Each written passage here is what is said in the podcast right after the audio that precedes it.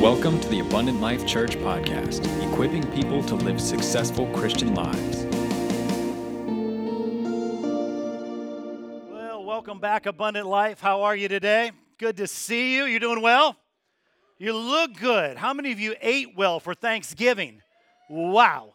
I tell you what, you guys look really good for eating so good. I'll tell you what. Joel Lowry told me he had five Thanksgiving dinners. Is that right, Joel? That is amazing. Look how thin you are. Man, that works. A great diet. Keep doing that. Keep it up, man. Well, it's good to be back with you and uh, good to see you out. And uh, yes, hope you had a wonderful Thanksgiving. And uh, I want to let you know uh, because of your generosity, last week for Heart for the House, we brought in over $30,000. So come on, can you give Jesus praise for that? Which is wonderful. 800 of that is brought in by our kids alone. Isn't that really amazing? That is so good. You can continue to give to that as uh, it's going towards two wells, uh, one in Kenya, one in Senegal, and we're going to keep that open for the next couple of weeks here. I know there's some of you that weren't able to be with us. You can give online, you can give physically. If you're writing a check, you can put Heart for the House on the bottom of that check as well. Well, we're here today. This is our last part of the message for First Peter. Persevering Together has been our series title for this. And uh, this is nine weeks of this series as we've gone through. But uh, as you're turning to 1 Peter chapter 5 today, that's what we're going to come and talk about.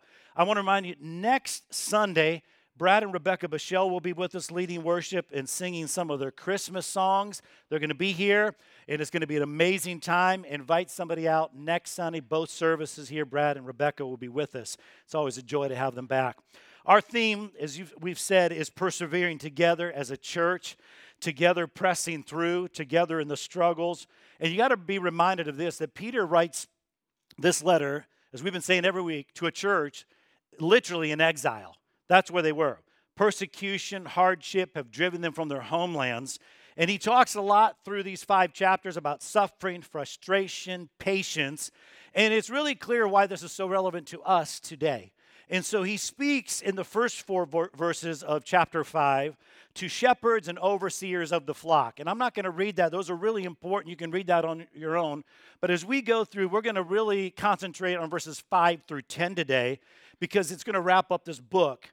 Listen, this might be the most encouraging message you did not want to hear today, but it's going to be good. Because how many of you know the Christian life is hard? If you really were honest, but it's far better than the alternatives, uh, but it's not necessarily easier. In fact, following Jesus sometimes intensifies the hardships that you and I live with. How many of you ever realized that? As you're serving Christ and as you're getting closer to Jesus and the work of the Holy Spirit, it doesn't mean that it's always easier. Isn't that true? Because you're trying to please Him, but you know the pull of the flesh is coming against us and drawing us back from God's best all the time. But it's really important to know that the Christian life isn't always easy. But there's a promise through the Word of God, through the work of His Spirit. And First Peter keeps talking about this through every chapter. And here, the last verses, we're going to look at how not just to survive in a hostile, chaotic world, but how to thrive in this world, how to overcome you know, there's so many survivor shows out there. How to survive this, you know, Survivor. I've looked them up. Naked and Afraid. Then there's Man versus Wild. Out of the Wild. Worst case scenario. I survived. I shouldn't be alive. Beyond survival. And maybe my favorite title, which I've never watched this, is Fat Guys in the Woods. You know, Fat Guys in the Woods. But this passage is more than just surviving, it's thriving in a hostile world. So if you're there with me, verse 5, he says this All of you clothe yourself with humility toward one another. Literally, you have to put on humility as you're ministering to one another and loving each other because God resists the proud but gives grace to the humble. Verse 6 Humble yourself, therefore, into the mighty hand of God, so that he may exalt you at the proper time casting all your cares on him because he cares about you. Be sober minded and be alert. Your adversary, the devil, is prowling around like a roaring lion looking for anyone that he can devour. Resist him, firm in the faith, knowing that the same kind of sufferings are being experienced by your, your fellow believers throughout the world. I want to talk to you today about how to live an overcoming life. How to overcome, because I'm going to pull it right from these scripture verses in 1 Peter 5. The first one is, is embrace that waiting is normal. Embrace that waiting is normal. You know, waiting on God is a normal part of the Christian life. Sometimes we don't think it is, but it's in Scripture. That you're going to see this, that God can change anything, but you and I are going through some things today. Maybe you're going through uh, suffering. Maybe it's a fiery trial. Maybe you've been a victim of injustice and uh, you want God to change and you're not sure why He hasn't done it yet. You're probably there today. And that's the backdrop for the following verses, where he says in verse 5 Humble yourself before God. Seven, cast your care on him while you wait. If, if you and I just knew help was just right around the corner, you might just hang on a little bit longer. Isn't that true?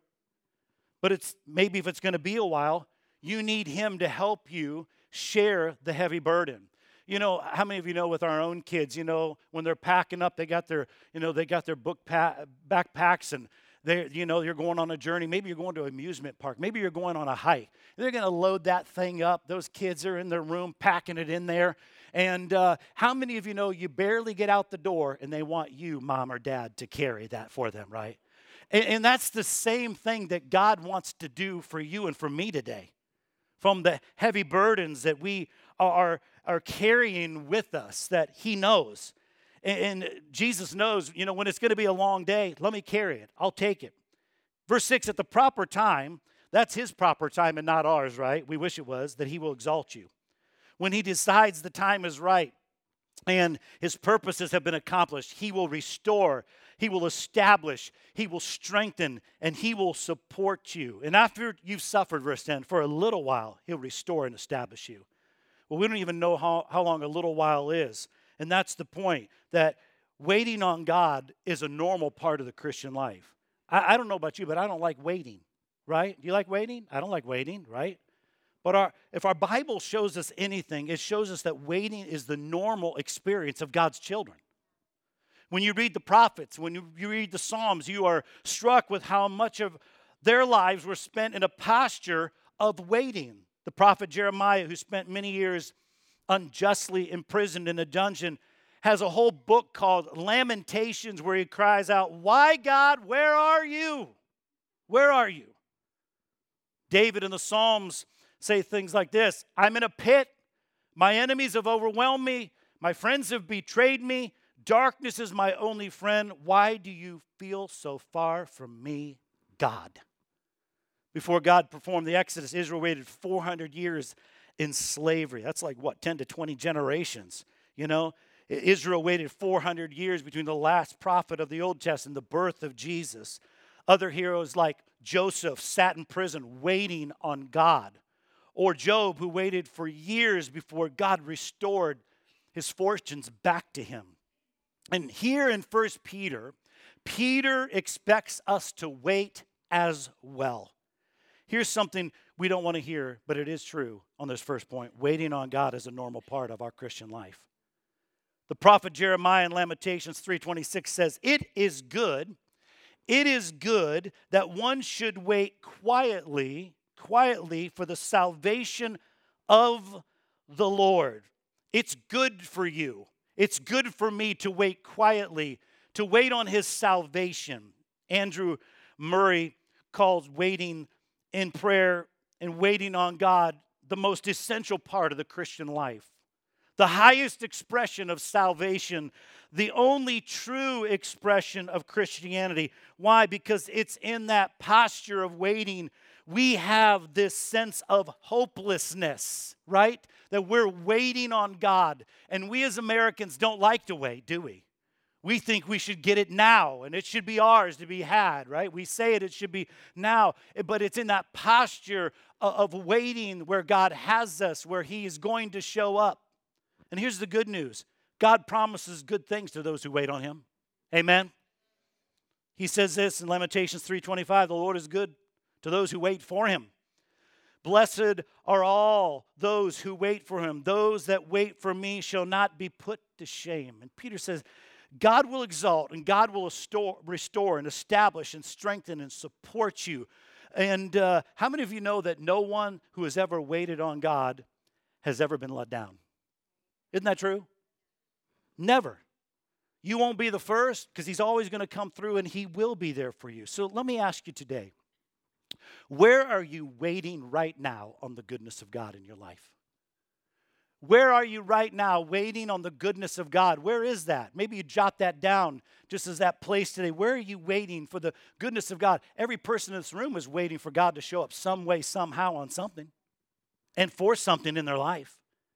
Maybe it's, you know, your child that's running from God, the prodigal, it's being uh, treated unfairly wherever it is. Maybe it's financial duress. You need guidance. Maybe it's you need support in the situation you're good, going through. But it's good that one should wait quietly for the salvation of the Lord.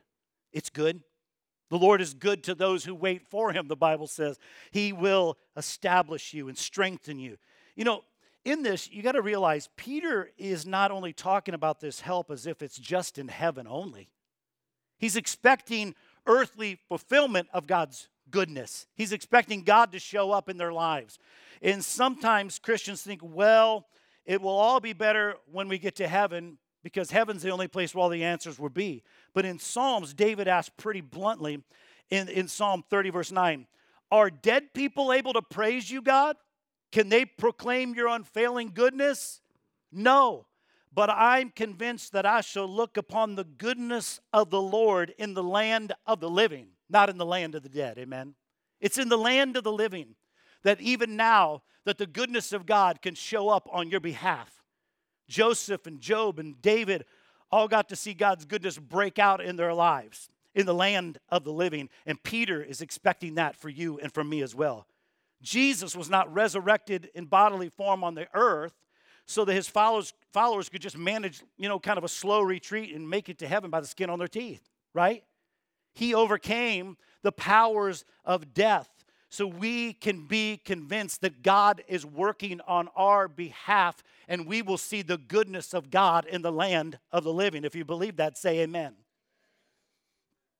Waiting is normal. Number two, humble yourself. This is part of the effective waiting. In context, it means a couple things. The first is in the in, in as you humble yourself, you receive it. This is the time as you're waiting on God for the goodness of God in your life and you don't rage against it. Because how many of you know in the waiting, we get pretty upset sometimes, don't we? We can get pretty mad. The second aspect is admit you need help. Because pride says, I don't need anybody's help. I can get through this. It's really not an addiction, it's not a crisis. I can fix all my own problems. This is an invitation that you and I need to admit our help. Be humble and stop pretending that we can do it ourselves. Listen, the only thing you need to access God's help is a need. All you need is a need today. How many of you in this room today, and those of you at home, how many of you in this room, in all honesty, say, you know what? I have a need today. I have a need. I have a need. The only one that's not raising his hands, that gentleman there, and who is sleeping already. Thank God he's getting rest. Glory to God. Humble yourselves. Glory to Jesus. But all you and I need is a need today to access God's presence, right? Luke 18, Jesus tells the story of two men who went into the temple to pray. One man was religiously and professionally so accomplished in that he has this sense of self sufficiency. I can do it. That's what filled his heart as he prayed. Jesus said that God did not even listen to that man. But by contrast, the Bible says, a man in the back, a despised sinner with a messed up life, so ashamed to be in church that he sat in the back where no one could see him. That man left with the help that he needed because he humbly responded to God for the need that was in his heart. All you need is a need. All you need is a need, and you can get God's help today. Number three, cast all your care and all your cares upon him. Literally, in the Greek, it means you got to hurl that thing. That's what it means. Cast it and leave it. Not just pray about it, but you're casting it. We're so good at giving it to God, but taking it back again when we leave or when we end our time in prayer. He says, You know what? Hurl it at me. Hurl it. Actually, make me responsible for that problem. Set it on my shoulders today so I can carry it for you. You know what's interesting? The Greek word translated care or anxiety comes from a word meaning to divide. Have you noticed how anxiety divides and distracts our minds so that we cannot focus on anything? Someone stated it like this Jesus is willing to be fully responsible for the things that we are anxious about. He's willing to be fully responsible today in your anxiety, whatever it is. It's like the boss that hired a man at $50 an hour to worry for him. And a friend asked, Well, how will you pay for him? He answered, That's for him to worry about, right? Now, how many of you know in the waiting doesn't mean you don't do anything about it? Right? Right? That you just sit there with it.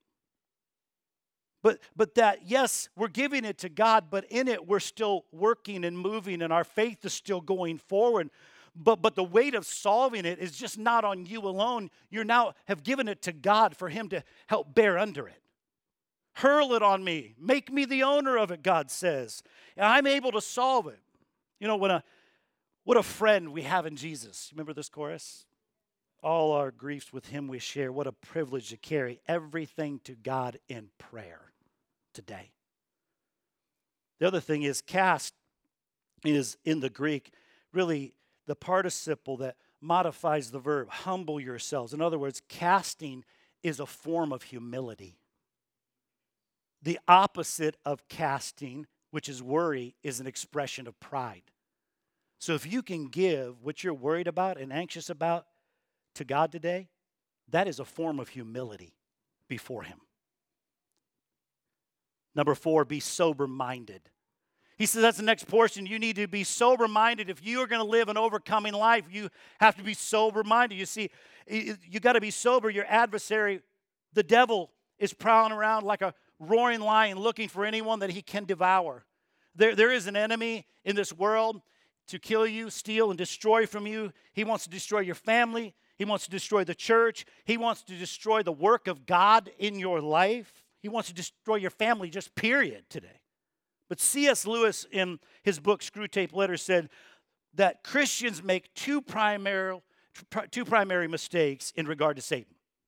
Some, he says, give Satan too much credit. Every flat tire is caused by a demon. Any sin in their life, that's Satan. Satan got me fired. Nope, that's you coming to work 10 days late in a row. You got yourself fired. You're the devil. All right? Well, that's one mistake, but on the other side, perhaps even more problematic are those that don't recognize him at all. You know, uh, my, my son just made bad choices, got in with some wrong friends. Eh, the enemy is at work, that's for sure. Something your family is going through, something plaguing your work world, the church. And this is what Peter's calling us to. Listen, in, in the book of Job, Satan is the one that caused Job's financial issues, family strife. He makes weather problems, health problems. Some of the things that you're dealing with today are from Satan. And we need to realize that. Because Satan is described in the Bible as the prince and the power of the what? He's the prince of the power of the air, right? That's what the Bible says. He's everywhere. Don't we see him roaring today? We see the effects of that in the world that we live in in our own lives. That problems plaguing our society and our community, in the church. Listen, in the world, in an average month, over 300 Christians are killed for following Jesus. See, over 200 churches get destroyed by vandalism every week right now. Over 800 Christians will be beaten, tortured, and imprisoned due to their faith in, in other countries. We, we shouldn't forget our brothers and sisters in Christ who are paying the price for following Jesus. Let me tell you something. You may say, well, that's just in another land. But, but we should also realize that Satan has his own plan for the church in the West. I see him like you see him at work in marriages, families, whatever is going on that you see, make no mistake, He wants your complete destruction. He's coming for you. And that's not a fear statement, it's just what Peter's pointing out here. That listen, you need to be sober minded. And then five, be alert. Notice he said, Satan roars. You know, lions, they roar when they feel they've won or there's conquering, and they have two modes stealth or roar. Stealth when they're hunting their prey, roar when they have them. And Peter says we can hear him roaring in various parts of the world. And if you can't hear him roaring today, it's because he's in stealth mode. Be alert, the Bible says. My burden is that so many people are totally unaware of the work of the devourer in the world that we live in. There's, whether it's compromise, whether it's a foothold in your life, not staying close enough to God, those things. And listen, I looked up some research. The odds of being attacked by a shark is 1 in 3.7 million, grizzly bear 1 in 2.1 million, and uh, your chances of being attacked by a supernatural lion, not the lion of the tribe of Judah, is 1 out of 1. And sometimes we're not even aware of it. But he's roaring. There's stealth mode, but he's still there. Number six, resist the devil. That's in verse 9. You, you may feel overwhelmed right now, but Peter says you can overcome. Why? Not because you're stronger than him, but because Jesus has defeated him on the cross of Jesus Christ. Jesus said it's finished. And Revelation 20, verse 9 tells us the final battle between Satan and Jesus. And this little bit of spoiler alert it's not going to be a big fight. Jesus is just going to say the word. It's going to take a couple seconds and it's over. Right? See, the point is, through that, I and you can bring that kind of confidence to the fight that we have today with the devourer. The, the point is, you don't need to fear what the enemy is doing, but you should not ignore him either. You, you should come with, uh, to the fight with weapons of warfare, not weapons of flesh, whether it's wisdom, our own, or, or resolve, our own, or our personality. If you bring those things, it's like bringing a knife to a gunfight. What we need is the weapons of the Spirit. Be frequent in prayer. Stay close to your Father in heaven. Repent and confess your sin daily. Memorize the word. Keep faithfully doing, the right thing. Don't just give in and go along. Fight. That's what Peter's saying. Here's another one I'd like to say because it is stay in community. Peter writes this to a letter to a community of believers like you and me. I remember hearing a story from Crawford Loritts about the famous Maasai warriors in Kenya when they're walking around with their sheep and all their sheep start getting skittish and start seeing some grass that isn't swaying with the rest of the wind, they said, It's there that we know where the lion is. There we know the enemy is present. So, what do they do? Do they run at it? No, you don't run at a lion. You get together with the other warriors and you start making noise to agitate it. Then, when the lions attack, you band together. But he says the Maasai warrior, when he the, the story he was saying when he was attacked, he said, When the lion fell on me, my fellow warriors fell on the lion, and the lion was killed. The brothers were not. This is the beauty and the strength of the body of Christ in these days that we know the enemy is out there roaring. But do you have a community of believers that you are with? That when the enemy comes at you, they can fall on the lion and you will be spared, and the enemy will be killed. The great falling away has already happened and beginning, it's, it's already continued to happen in the body of Christ. The last two, three years have shown this to be true. Because the Bible says in the last days there'll be great falling away. That's, that's, that's been happening for a long time. It shouldn't catch us by surprise. It's still happening.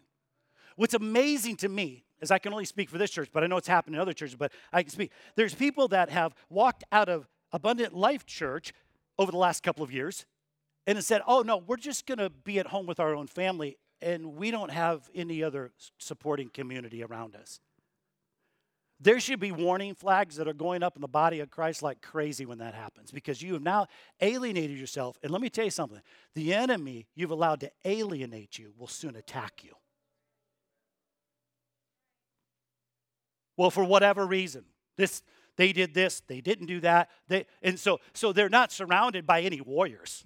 I don't know about you, but I need warriors around me. Amen? Don't need people cowering and running. We need warriors. And the way you do that is in community. Because I don't know what you're going through if you're not in community. You don't know what I'm going through if you're not in community, right? But when you're in community, when the devourer comes to attack, the warriors land on the enemy. And there is victory rather than the enemy being allowed to take one of us out. I want to encourage you to be in community. There's strength in community. Seven, last, which is great how he ends this embrace grace, verse 10. The God of all grace, who called you to his eternal glory in Christ, will himself restore, establish, strengthen, and support you after you've suffered for a little while. To him be dominion forever. Amen. Through Silvanus, a faithful brother, I've written to you briefly in order to encourage you to testify that this is the true grace of God. Stand firm in it. She who is in Babylon, chosen together with you, sends you greetings, as does Mark, my son. The God of all grace. What a way to end this great book the God of all grace. Chances are you and I haven't waited perfectly. We maybe haven't fully humbled ourselves all the time in it or even trusted God. Maybe hasn't even been sober or awake and alert. And maybe we haven't resisted Satan. But I want to remind you today there's one that it has, and his name is Jesus. That in the greatest hour of temptation, that trial occurred on earth in the Garden of Gethsemane. The disciples slept. Jesus had to wake them up three times, but he still went and died for them, and he still secured their victory. See, when you sleep, when you mess up, he still got you.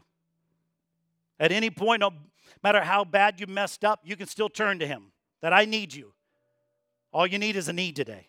I've messed up, and, I, and now, God, I'm ready to do it your way. That the, in, as the Bible says chapter 5, the God of all grace stands ready today to receive you and me, no matter how bad we've messed up.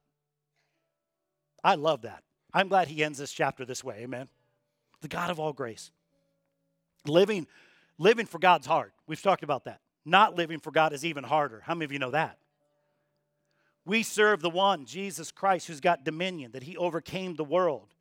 And so I want to close with this 1 Peter 5:14 that we've heard many times. Greet one another with a kiss of love or a holy kiss, your word may say. Now, let's, let's not do that today. Let's not greet one another with a kiss of love. How about an air high five instead? Yeah, man, yeah, it's great. There's so much sickness going around. The point is not the kiss, but it's the physical gesture that shows up that we're family and we're in this together. That, that's the truth of the matter. You know, years back, a, a saint of the church, she's now passed on, gone on to be with the Lord, Mabel Gibbons. We came to the church, she was here. She would kiss everybody. And I remember one Sunday um, going home, and I had a white collar on, and there was lipstick on my collar. She's like, where? because like, where, uh, where'd you get the lipstick on your collar? I said it was Mabel Gibbons. You know, ninety-year-old Mabel, right? but she always greeted everybody with a kiss. There's a real beauty in that, amen. We're not going to do that today. But he's talking about the gesture. We're family. We love each other. We're humbly connected to one another through Jesus Christ. And then he ends this by saying, Peace to all of you who are in Christ. Peace. What a message that our world needs today, doesn't it? Peace to your homes, peace to your school, peace to our community, to this nation, to the nations of the earth today. Peace to all of you who are in Christ Jesus our Lord. Today, if you've come with a need, I want you to know that you can release that need today and you can hurl it on Him, cast it on Him. Let Him have it, will you? Quit grappling with it. by faith, just come and yield it and submit it to Him today and say, God, I have a need here, and I'm not able to lift it any longer. But I need you to reach down and I need you to help me up so that I can bear under this load. That's the promise of Scripture, that He is there with us, encourage you and strengthen you. That you and I are called to live an overcoming life. And that's what 1 Peter chapter 5 has to say to us today. Father,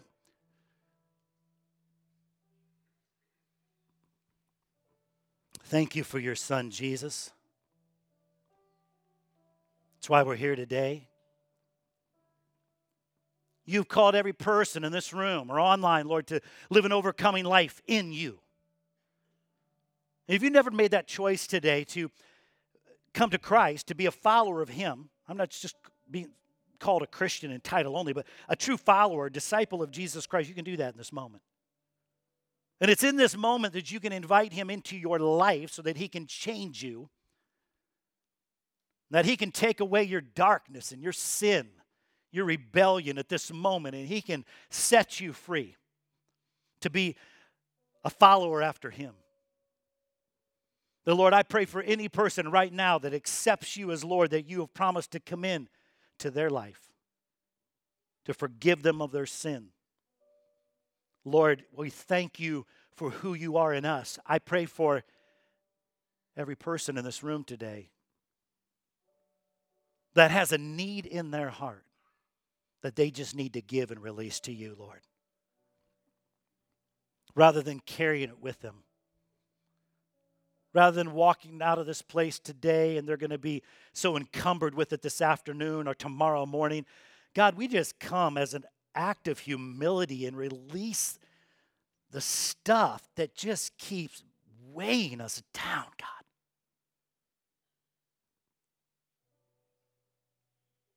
Thank you for taking it now. Thank you for setting the captive free, Lord, in this room. You've never called us to carry these things, Lord, with us day in and day out. That's not the calling in Christ Jesus. The calling is to yoke with you and release this burden that weighs heavily upon our hearts today, God. Father, I thank you for it. But Lord, we come be sober and alert, Lord. We would embrace the grace that you have given to us. Lord, individually and corporately as a church. Father, I pray this in the name of Jesus today. Lord, I pray for marriages in this room, homes, families, Lord, that have been affected by the destruction of the devourer. Lord, we stand against it right now in the name of Jesus. Lord, I pray that they would run for, for help from the other warriors that you've placed around them in Jesus' name. Lord, help them to fall upon the lion, the, the enemy that would try to come and destroy them. And Lord, we as surrounding warriors would come and lift them up and encourage them and pray for them, Lord, today for every need. Maybe there's a sickness, there's disease, oh God, that today that we would surround each other, brothers and sisters in Christ, and lay hands upon them and pray for them today. And that, Lord, that the prayer of faith would raise them up and that they would be healed. In the name of Jesus, we pray. Lord, heal our land, heal our country today. We are desperate. The enemy is walking the streets of this nation and trying to devour, trying to devour believers and trying to uh, devour the work of God in our lives. Oh Lord, may we stand upon your truth in these days. May we live for you. May we live, Lord, with the righteousness that you have given to us. Father, I pray that for us today as we leave this place. That God, we would leave here people that are free and no long, longer held and bound by the devourer. Lord, I thank you for making us overcomers. You've made us overcomers because of your shed blood and because the word of our testimony. So, Lord, thank you for our testimonies. Because with your shed blood, as we leave here and tell other people our testimony, we have overcome the enemy. And we are overcomers. In the name of Jesus, we pray. And everyone said, Amen. Thank you for tuning in, and we hope you enjoyed today's message. If you'd like to get in touch or would like more resources on how to live a successful Christian life, you can always find us at myabundantlife.com. Have a blessed week.